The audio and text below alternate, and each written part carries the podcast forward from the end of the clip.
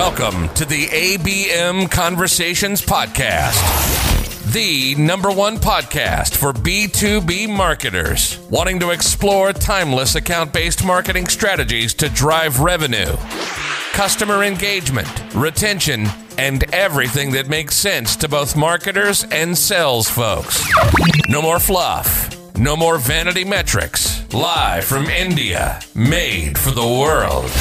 And now your hosts, Yog and Manish. Welcome to yet another episode of the ABM Conversations podcast. This is me, your host Manish Nepal. And this is me, Yagneshwaran Ganesh. In today's episode, we are going to discuss how you can grow your sales revenue and how to overcome specific growth problems. And to do that, we have with us Doug Brown, the CEO of Business Success Factors. Doug is a highly acclaimed growth expert who specializes in revenue expansion, sales training, and sales optimization. Welcome to the show, Doug, and thank you for joining us.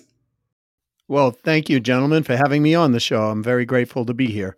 Uh, Doug, you have helped a lot of companies scale their sales revenue to millions of dollars. I also remember reading some background story about you that you started helping your family business at the age of three. You've also built over 35 companies over the span of your career. And you've also worked as a president of sales and training to help grow companies like Chet Holmes and Tony Robbins and Russ Whitney. And all these background stories sound like an interesting place to start today's conversation. Why don't you tell us a little bit about your journey so far? Uh, for example, how did you help your family start the business at three? You studied in Berklee College of Music and yet turned out to be a sales leader. Why don't we start there? Okay, be happy to. I did begin my journey at the age of three. Um, my father, I used to, uh, I used to sweep floors for uh, what was 25 cents a week in the United States at that time. And I think my dad was probably just trying to get us acclimated because we have four, uh, four of us, uh, all sons, uh, that worked in his business. We all started young. We didn't make a lot of money, but we gain, started gaining some experience. So, um, but you know, at twenty five cents a week, you know, you could buy a, a, a handful of candy back there for one one cent per handful. So that was a pretty good uh, score at the end of the week if you wanted to go get candy. So I worked for him, and then about age six, we were put in front of clients uh, to communicate and to sell. I don't know if that was by design or by accident, but it worked out pretty well. And I worked with my dad's business till I was the uh, 18 years of age. Um, from there, uh, I always had built some side companies as well. One of them was in the music business. So as I grew up, I went into the military, came out of the military, and I wanted to go to uh, university. And uh, so I took a job selling music equipment. And to my delight, I loved it. And I got to work with some of the you know biggest bands on the planet at the time, including you know Aerosmith and Billy Joel's band and the Eagles and places like that.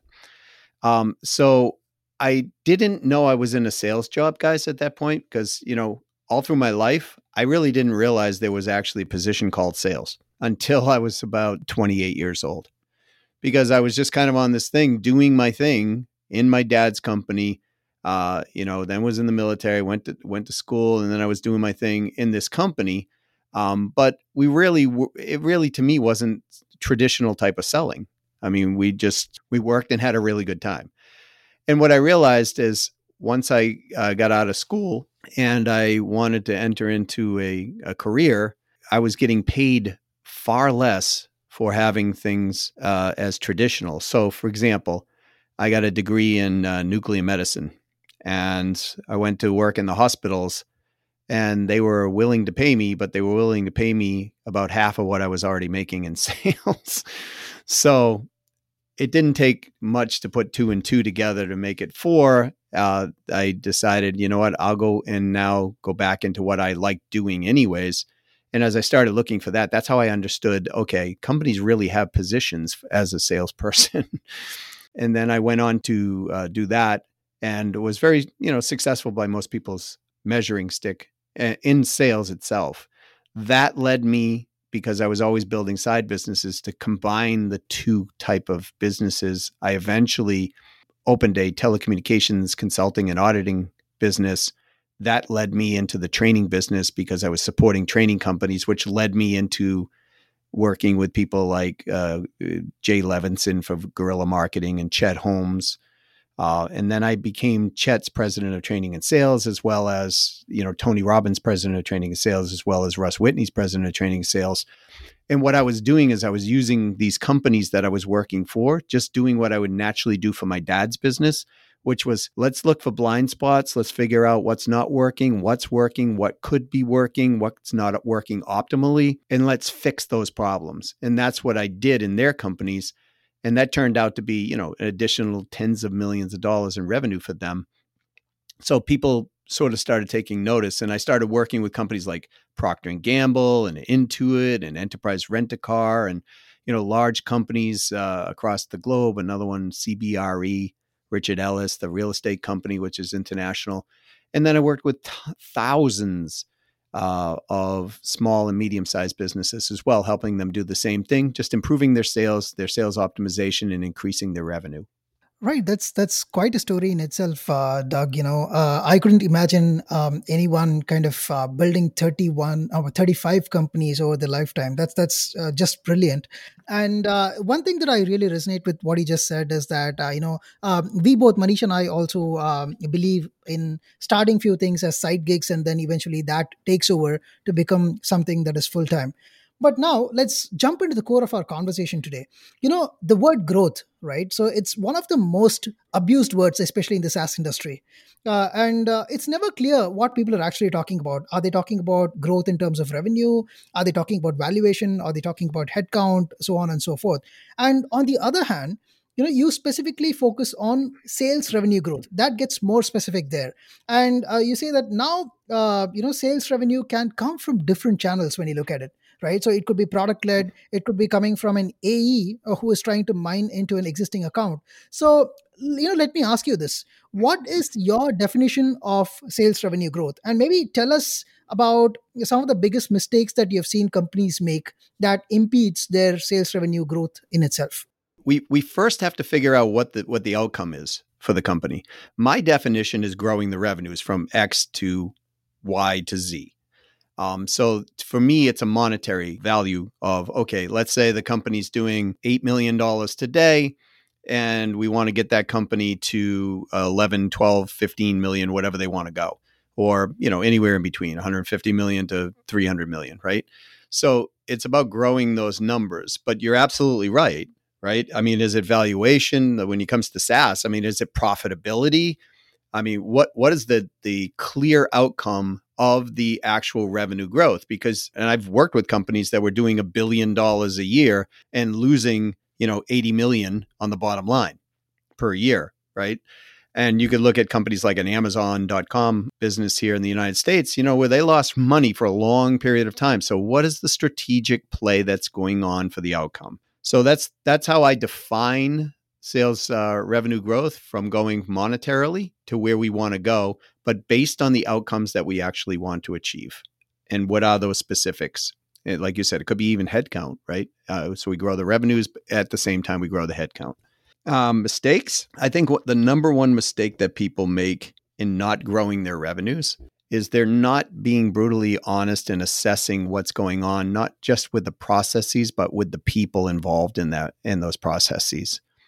So sometimes things are blocked from that point forward by people. I mean, I've always said business is so easy when you remove the people. That to me is the number one mistake they do. So one of the places I like to begin is going and taking a look at okay, what is the baseline that they have right now? Let's do an assessment on that process. Let's figure out is it the process? Is it the skills? Is it the, the people? Is it the mind around what's going on within the organization? What is the actual uh, impedance? And and what can be optimized. And so I take a look at that right from the beginning.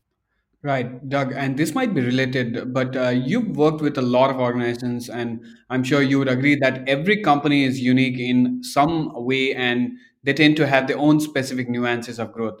And yet, not every organization grows, right?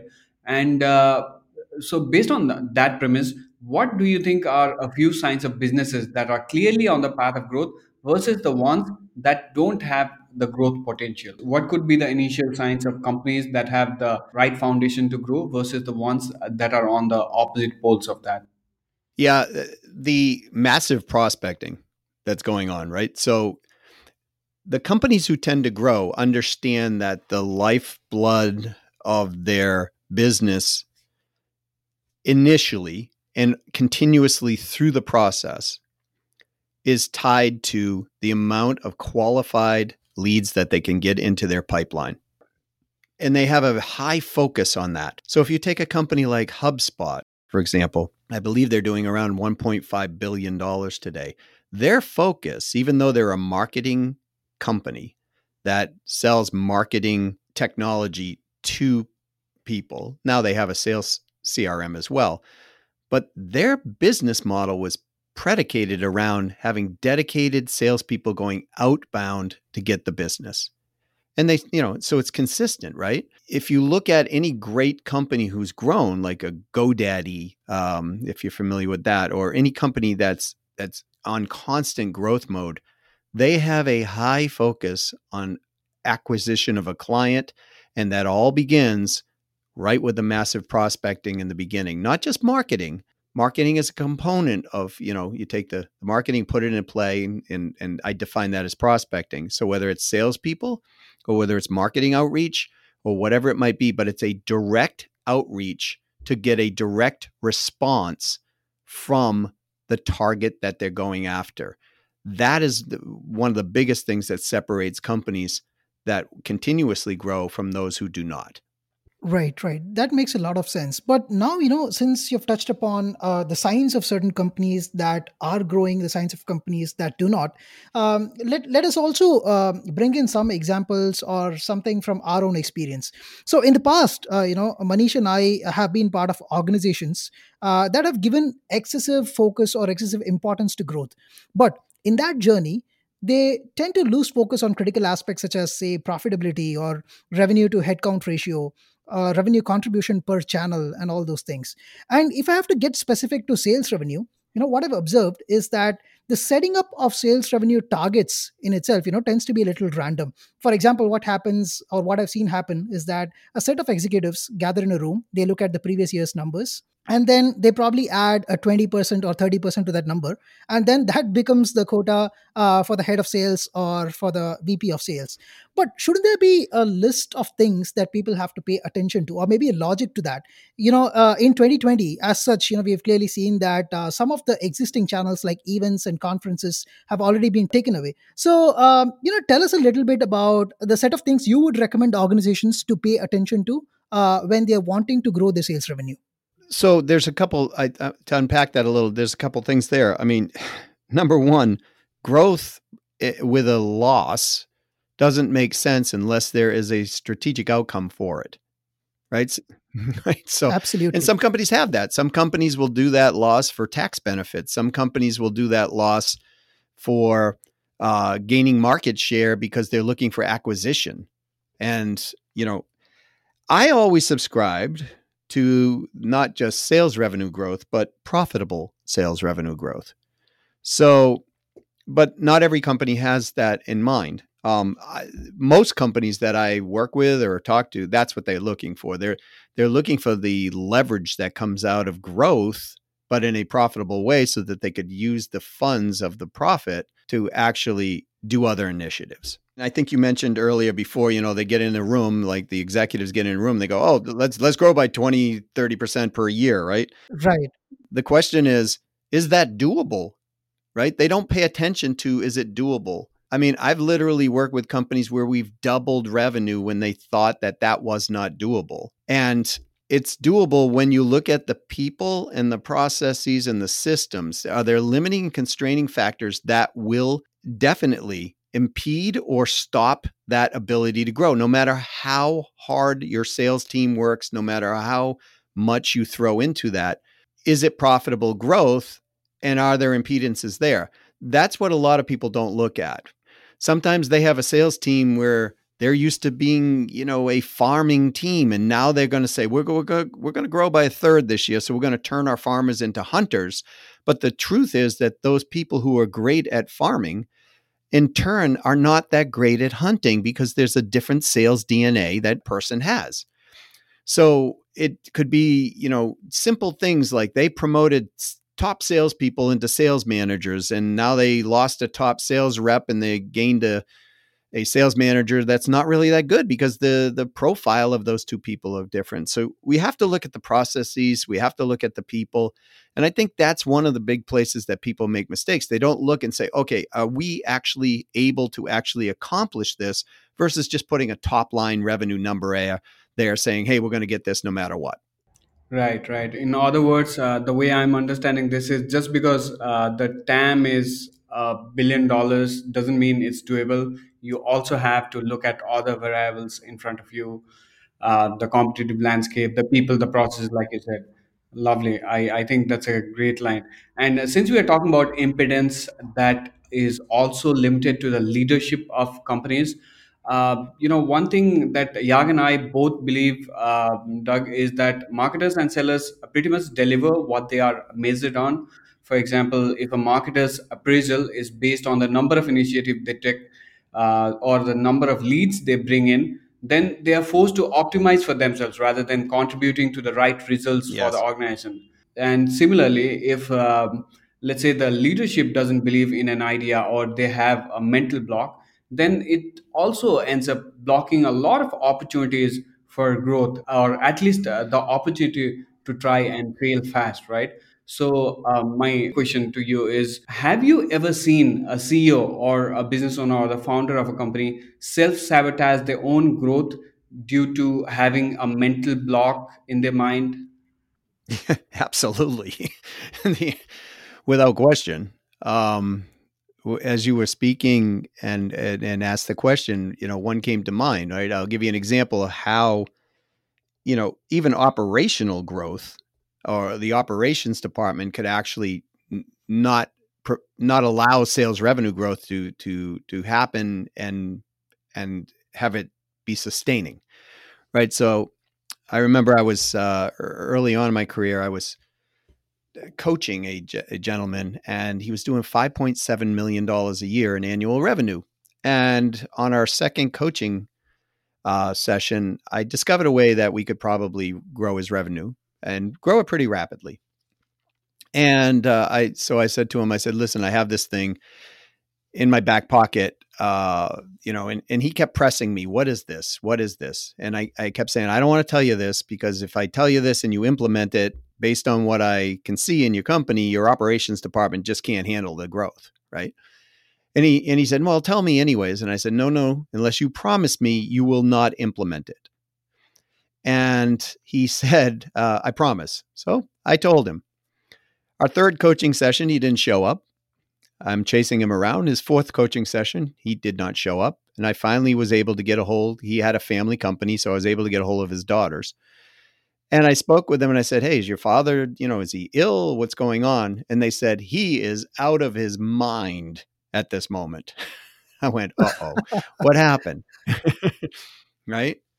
And they said, uh, Now, the, these guys built uh, buildings like steel buildings. You know, they would build mid-size or small steel buildings for companies. And I gave them an idea on how to how to grow it. And they said, I don't know. He he came back with this initiative he said, We're going to do this. We did do this because we followed him. We we grown from $5.7 million to $8.2 million in the last two weeks.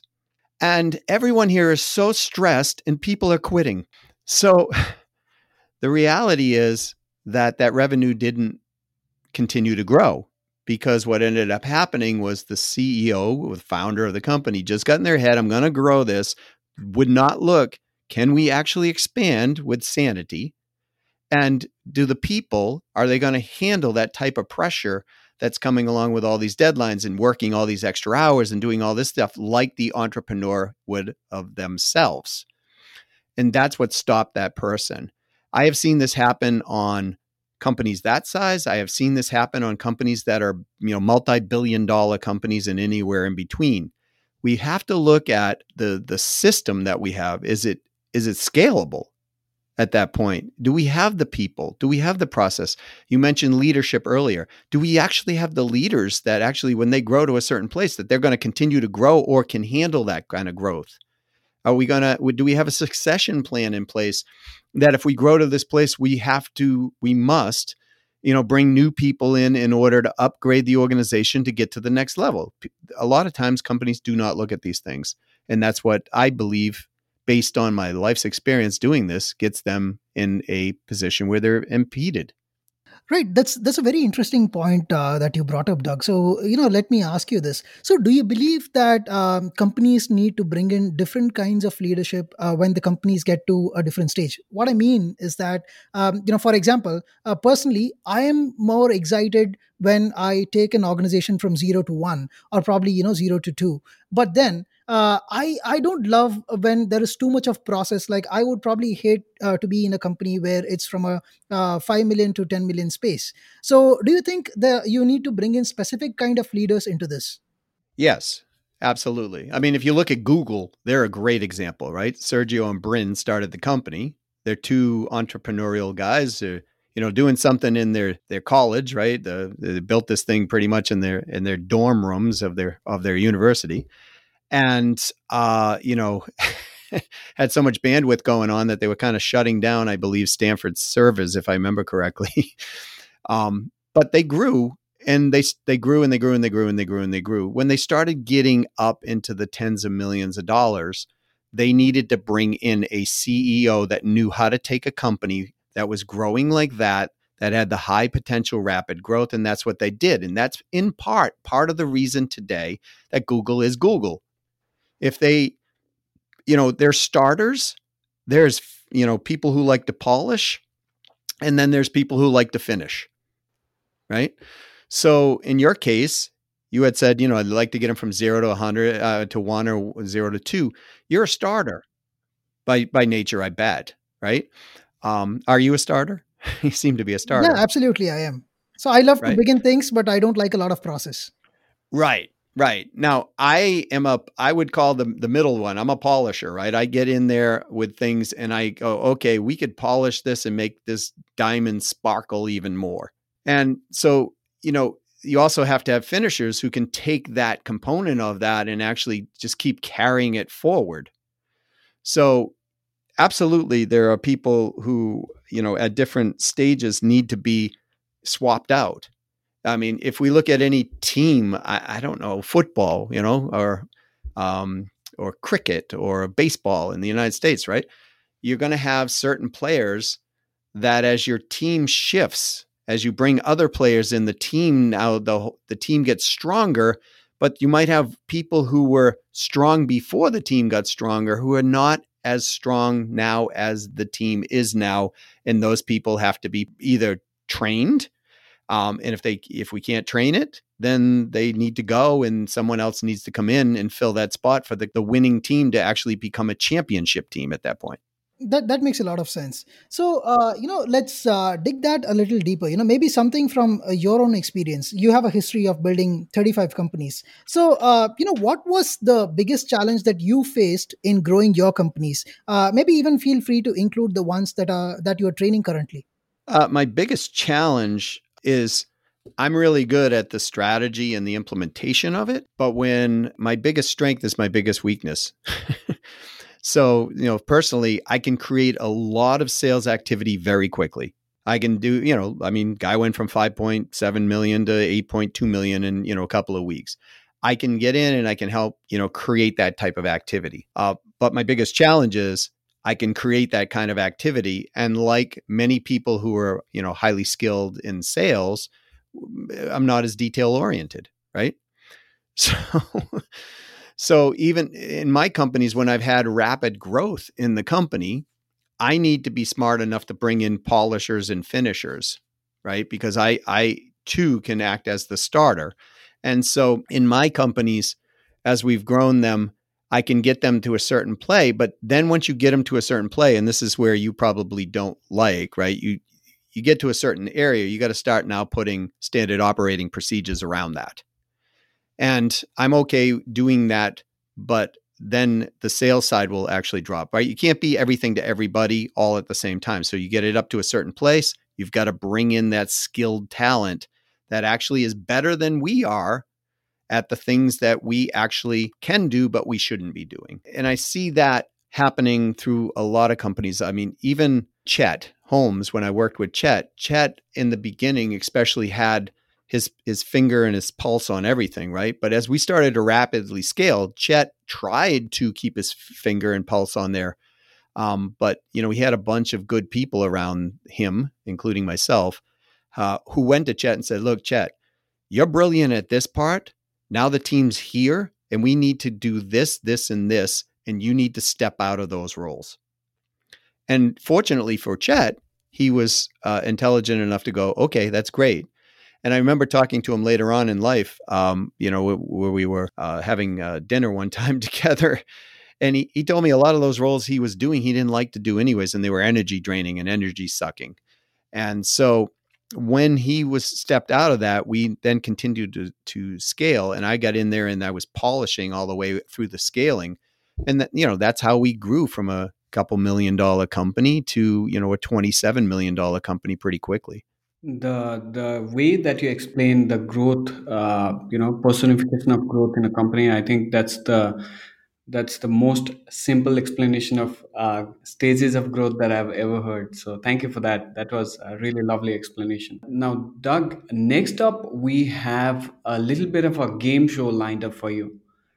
And uh, it's called the rapid fire round where i will ask you a series of uh, maybe five or six short questions. But your answers don't have to be short or quick like the questions themselves. So are you ready to get into the rapid fire round? Awesome fire away. All right. Question number one for you doug and this is something i picked up uh, from uh, your social media feed and the question is if you could interview one person dead or alive who would that be and why? Oprah Winfrey.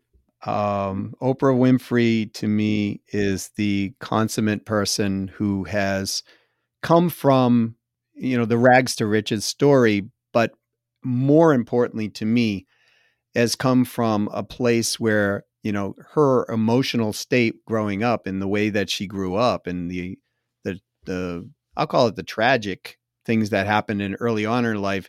She had to wrestle and deal with those throughout her whole life and she was a person who stepped up to do that. So not only is she successful in business, from my perspective, she's absolutely successful in life, which is a big thing for most people that they don't even think about. Like, you know, people sometimes ask me this question, you know, I want to grow my revenue, right? And I'm like, okay. And my next question is why? Well, and they'll tell me why, you know, it's for a multitude of reasons sometimes. And they're like, I want to grow though, but I'm so stressed out. So I asked them this first question, why? And then the next thing that I asked them to do is, what kind of lifestyle do you actually want? Let's get very clear on the lifestyle and, you know, and build your business around that lifestyle. So now you own a business versus own having a business that owns the individual, right?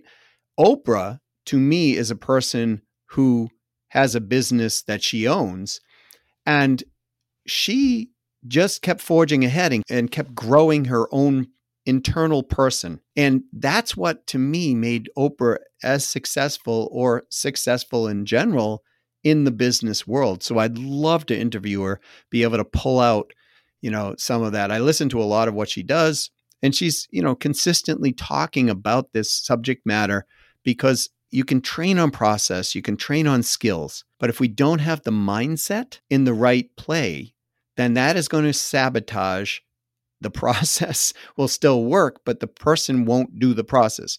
Well, the skills will will work, but the person won't do the uh, the needed skill set implementation. So, for example, a salesperson may not want to pick the phone up and make calls to people they don't know, called cold calls.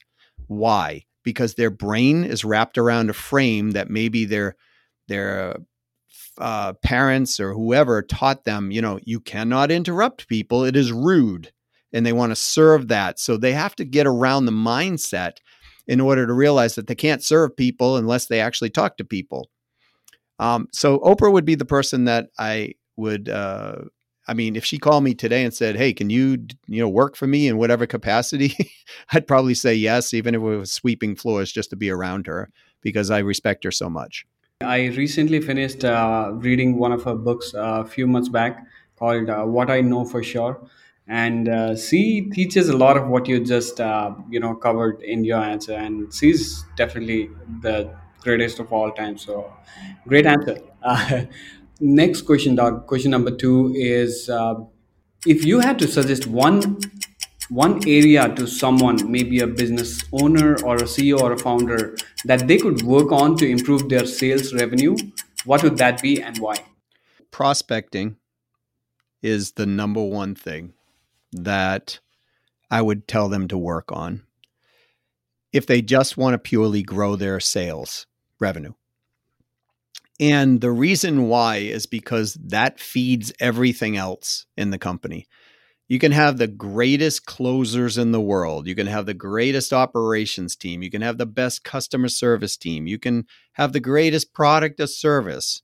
But if you can't get somebody to talk to to actually put that into their hands so that they can experience that, then the rest of it is just great untapped potential at that point, right? And so prospecting is is the life's blood of a business. You know, you want to keep that pipeline filled and you want to keep it with qualified individuals that you're looking for.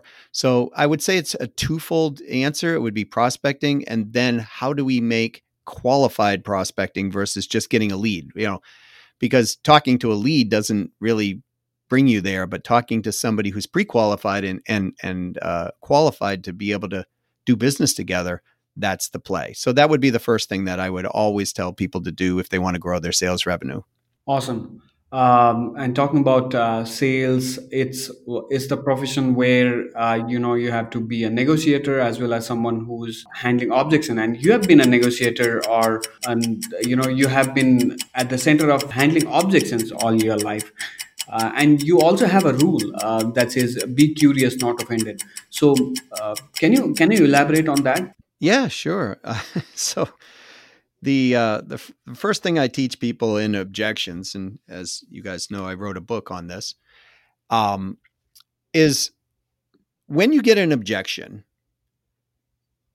take a breath, right? Breathe, breathe before you actually even get involved in this uh, this situation, which some people call objections.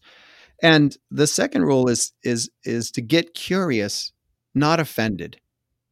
And the reason you want to get curious is because we, most of us, growing up, have been trained that if you get something, immediately resolve it. Now, you know, not to get into male female differences, but eh, men, you know, women sometimes want to talk more so, and men want to solve problems, right? So if if you have somebody, for example, who's a female who wants an answer to the question, but she wants to talk it through, and you're just coming in trying to resolve it, what ends up happening is you're going to start breaking rapport with that individual.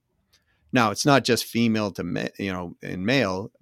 Sometimes men uh, throw out emotional responses, and the salesperson or the person selling cues in on that, so they immediately try to go and solve that emotional response, and that's not what the person's looking for. So, getting curious means you ask questions in your head before you start asking questions. If you, you know, if if somebody's pushing back immediately and and that person's natural tendency is to, you know, crush that or solve that or resolve it like immediately and then move on, what ends up happening is we can be offended by being the recipient of that information. You know, when somebody says, you know, I, I just I don't really like your company because I did business with them in the past. Now, if you have pride around your company, immediately, you know, the the, the sales person can jump into that or the, or the business owner can you know i'm defending my honor of my company. Well now we're going to get offended which means we're going to try to overcome this. We're going to try to crush it down. We're going to try to prove why they're wrong and why we're right. When you get curious you're now playing in a win-win play. You ask the question i wonder what might cause this person to make that statement I wonder what the specific circumstances were in the past that this person has now carried it forward because obviously they didn't have a great res- you know uh, respect or didn't have a great uh, situation happen. So let's discuss these things and let's get curious on and around and find what i call the real it because it's not your company you know is terrible in the past. It's more likely I've had a bad experience in the past, so therefore I'm carrying it into the present right now and therefore projecting out in an emotional way, telling you this, but in truth, I'm really fearful I'm going to make another bad decision and that will come back to me. Maybe I'm going to be judged in my company. Maybe I'll lose money. Maybe uh, I'll be in a position where my family is is uh, you know going to be compromised. Whatever it might be, we want to get to that real it. And that's why you want to get very, very curious, just like a child who had a butterfly in their hand, looking at that thing saying, geez, I wonder how this thing can really fly and what it's thinking and how beautiful, how did it get its colors and you know all of this stuff why does it fly thousands and thousands of miles if they know that as a child right those type of curiosity questions are going to come up and give you a far better win-win resolution to an objection because now you're not trying to crush it or overcome it. This is a great answer, Doug, and uh, this absolutely transcends beyond uh, beyond our topic of sales and growing revenue and all that. So, I think it's a great life hack for everyone who's listening right now. Thank you. Yeah, and by the way, it works great in personal relationships, whether it be children or significant others or what it might be. Absolutely. right. Absolutely. So um, my question number four, next question is, um, and I hope the answer is not massive prospecting. Otherwise, it would be a lame question. But uh, according to you, uh, what do most CEOs, founders, or business owners don't get about growing sales revenue? Well, I would say most CEOs and most business owners were salespeople in the past. Most, uh, the majority, you know, of people. The ones that are not, they don't necessarily understand the people side of salespeople. I just had this happen to me just recently where I was talking. The company's growing. They've got great growth. They, uh, I started with them five years ago. They were about three and a half million. This year, uh, they will definitely peak over 20, somewhere toward 20 to 25 million on target still because they're still growing through through the rest of the year. And when they got to that place, the person who understood how to grow the sales revenue is handing it off to another department because they need to move on to some other other type of task. And the the reality is that the person handling sales understands sales, but really doesn't understand how salespeople work internally, not just externally, right? So when a CEO or a business owner, when they when they don't understand the actual inner workings internally of how a salesperson works, they will tend to make decisions, and those decisions are not going to sit well with their sales team. I'll give you an example of one. I worked at this company that were doing $50 million a year.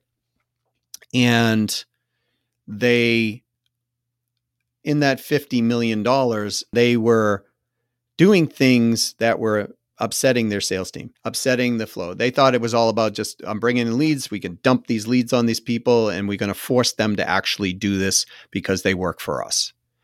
And so I did a, a quick assessment on the company, and I gave them back a whole growth plan.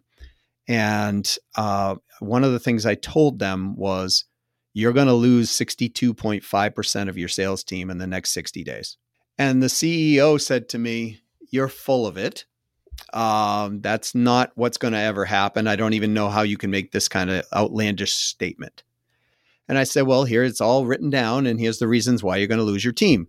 About three weeks later, I got a call. Their revenue now had been projected to drop almost 2 million that month, right? And their sales team wow. was defecting at an alarming rate. So it didn't take 60 days. It took a little over three, about three, you know, two to three weeks. And they started noticing what happened was competitors, which I outlined for them, competitors were were actually prospecting their salespeople. And because the owner was not a salesperson ever, didn't understand how to treat a sales organization. And what ended up happening was they ended up hiring me. Um, but literally 65% of their team so i was a little i was a little light on the number by two and a half percent. 65% of their team was giving notice. So they they called me back in three weeks and they said, "You, I need your help." And I came back in. So by the time I got there a couple weeks later, because I needed some time to to to get in and get going, evaluating the sales team, 65% of that sales team was going to leave. I ended up getting them turned around. It took about seven to eight months to actually get this all turned around. Um, they they were sliding. I, I calculated their revenue, guys. They were going to go from 50 million to 21 million over the next six months in their business. It was like five and a half months. And so I was able to turn it around and get get the team to stay a lot of them a bunch of them left and then i had to rebuild like we talked about you know you get you get people at a certain level now you got to rebuild the team and now you got to bring other people in on the team and so on and so on. And i got them back to 50 million um, and that took about four and a half to five months to get them back to 50 million because they were sliding. And so once they got to 50 million we then put in all of these uh, new uh, things for processes and things like that to grow, but based on what the sales organization also would accept and and sometimes tolerate, right?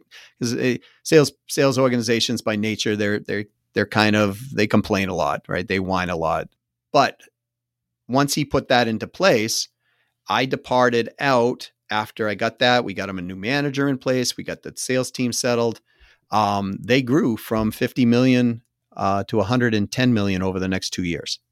So that would be the thing that not understanding how a sales organization actually thinks, works, feels, not just mechanically, but the people.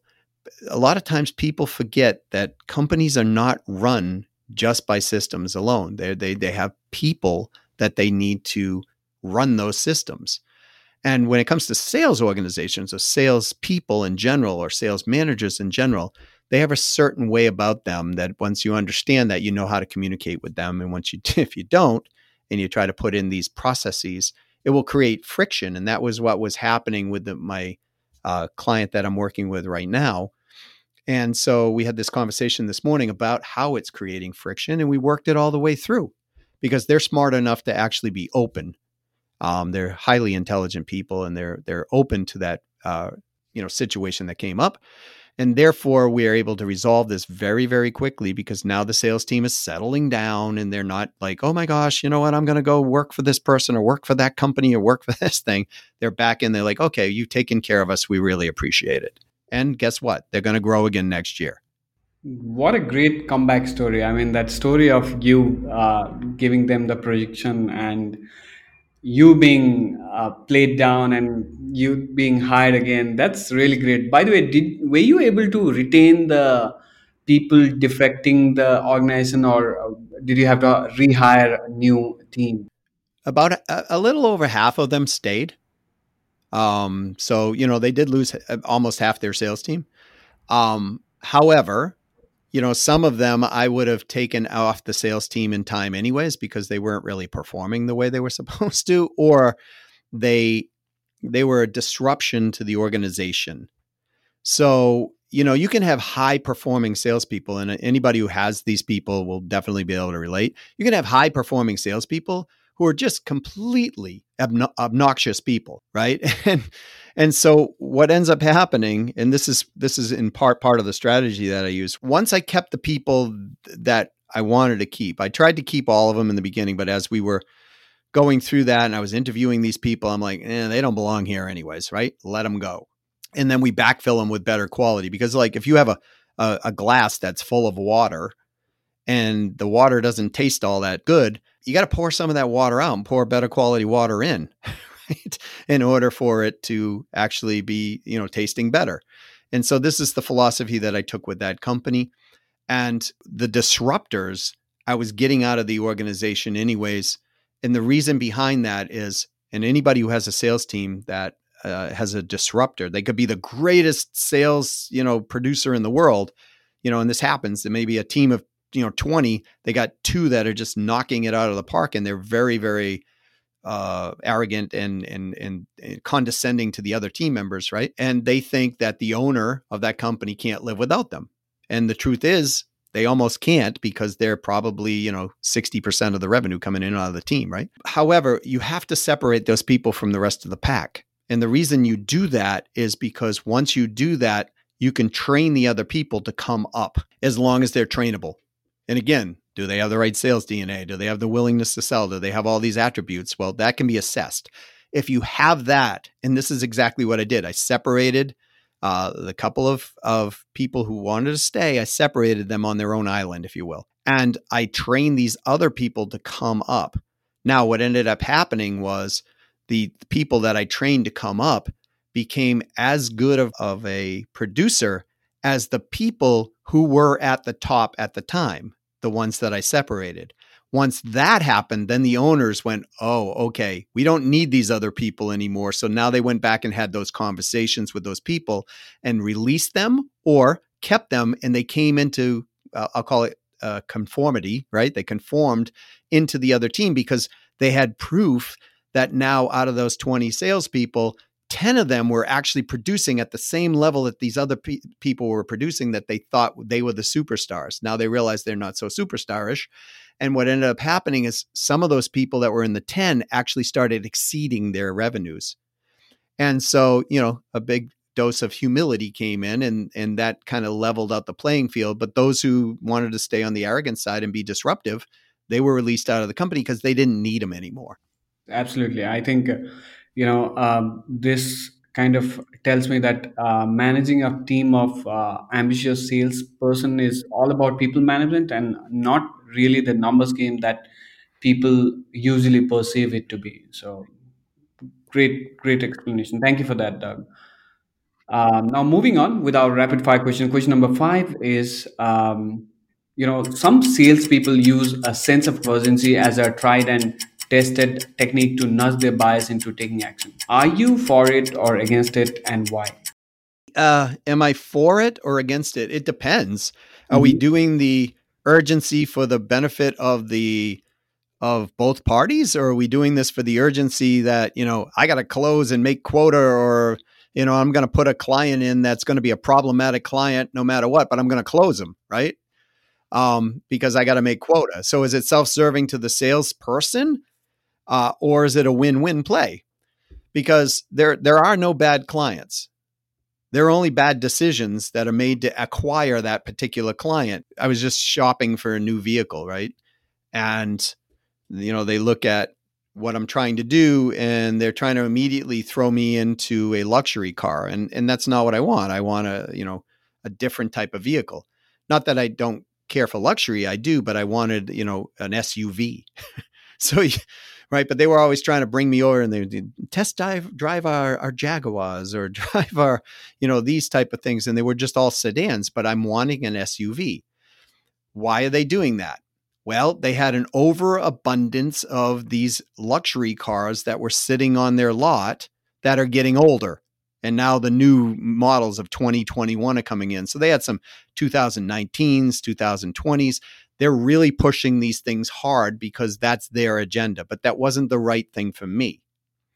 So, in any organization, if anybody's selling, you must have a sense of urgency without question. But the but my question would be: Is it an authentic sense of urgency for a win-win, or is it an or just we gotta we gotta you know close the numbers and we're gonna put anybody in whether or not they're happy or not happy, and if that's the type of organization that somebody wants to run, well, okay, you know, it's not the type of organization I want to work with. I want to work with the people who want to create a win-win for for everybody. And then you can have a genuine sense of urgency because it's a moral obligation to help the client versus just extract money out of them.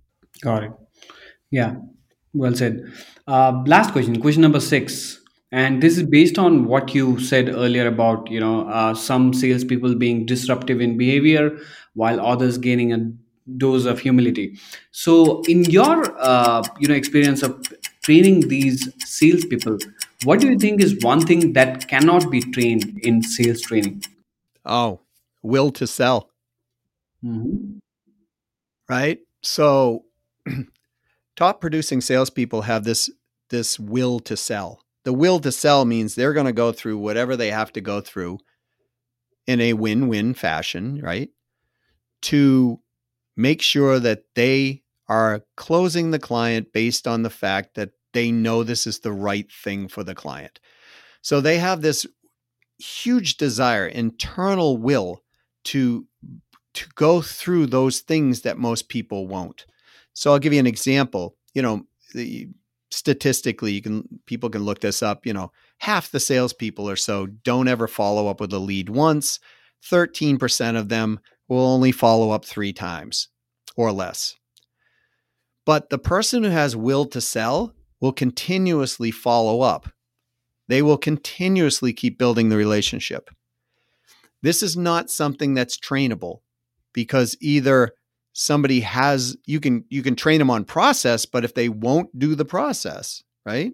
They won't make the phone calls, they won't do the follow up, they won't send the packages, they won't invite them to events, they won't do all of these things on a consistent basis because they do not have the will to to overcome and win then what ends up happening is that will to sell is a is an internal issue and that can't be trained in a sales context that's got to be trained in an internal issue but if they absolutely don't have it because that's just not what they want then you're never going to be able to train it at all Right, but at the same time, uh, isn't it also true that on the other hand, I mean, most of the salespeople know uh, the the kind of accounts that are going to close like the back of their hand, so they, they kind of decide which ones to spend their time on and which not to.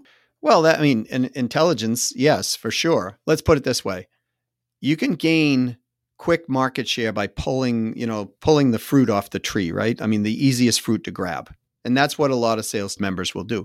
They'll work with the people who are going to close now However, if you look at the the the numbers, which I do, and you look at over a year's period of time, the amount of business that they're not closing due to the fact that they don't have the will to sell and they don't have the you know that inner desire to continuously follow up with these clients.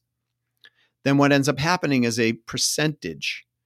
Now, Marketo did a study that said, you know, uh, 62.5% of leads that would have, you know, that come in online based on their research show that they would close, but they close over a one year's period of time. So if the person doesn't have the will to sell and continue through and they're picking off the top 20 or 25%, let's just make the numbers easy. They're pulling off the top 22%.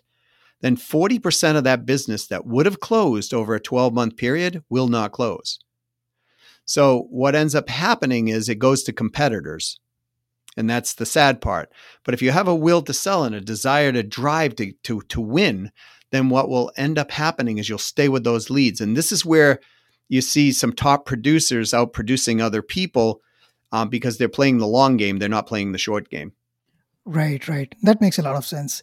And uh, we are uh, coming towards the end of our uh, show today. And so before we let you go, we wanted to ask you this. Uh, if we asked you for a parting message to be shared with our audience, what would that be?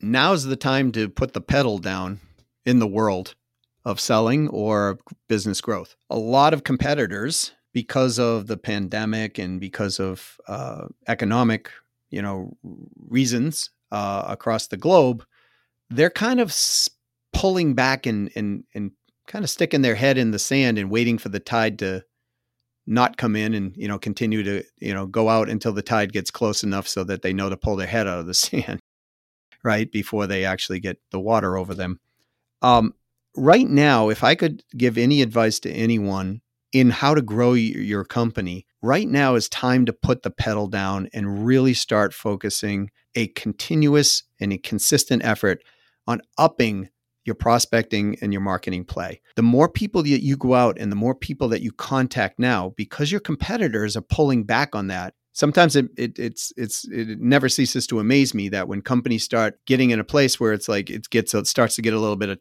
you know tight, they start pulling back first on their sales their sales team, right? They're like, oh, let's cut sales count, let's cut head count. Uh, okay, well now who's going to go out and get business, right?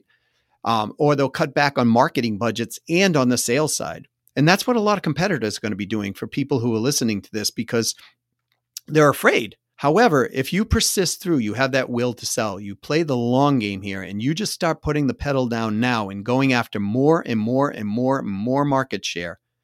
If you called, you know, if you if you made, you know, 50 attempts a, a, a day or 50 attempts a week, up that. Bring that up to 20, 25 more or 50 more and work through that right now because what ha- will happen, and this happens every single time because this is not the first uh, issue that, you know, even globally we've had uh, or certainly regionally that happens.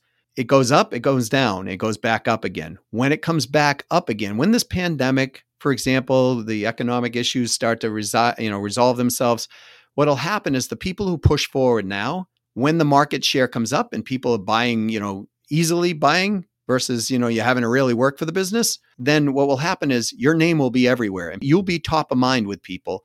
And so when they're thinking, my gosh, you know, we got to buy XYZ. Oh, you know what? That person who's been contacting me consistently, let's call she or let's call him first, right? So he or she first. Let's and and that's what'll happen. So you'll see a real pickup down the line in your sales because you'll be positioned as the top of mind person for these people.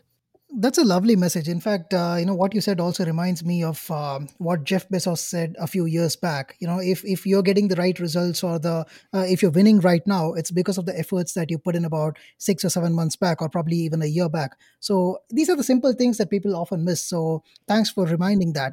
And uh, for the people listening to the podcast today, you know, if they want to connect with you, what's the best place to, uh, you know, uh, reach out to you for?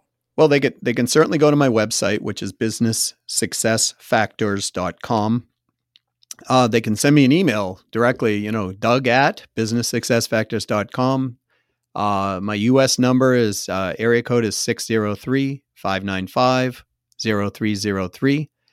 Um, uh, and you know, my LinkedIn is a, is another place that people can ping me. At, you know, it's Doug Brown one two three four. Um, and uh, you know, if they want to buy my book, that's another way of, of going. They go to winwinsellingbook.com. Uh, and you know, I have some bonuses and things for them uh, on that as well. All right. So uh, thank you so much, Doug. It's been a wonderful conversation uh, with you today. Thanks for really joining us. And uh, for the listeners, um, that's that from us in this episode. And until we connect with you the next time with another episode, this is Bye from Yag. And this is Bye from me, Manish. Take care. Thanks for listening to the ABM Conversations Podcast. Make sure you subscribe and share your comments with us. We're constantly looking for your feedback, thoughts, and suggestions to make the show more relevant to you.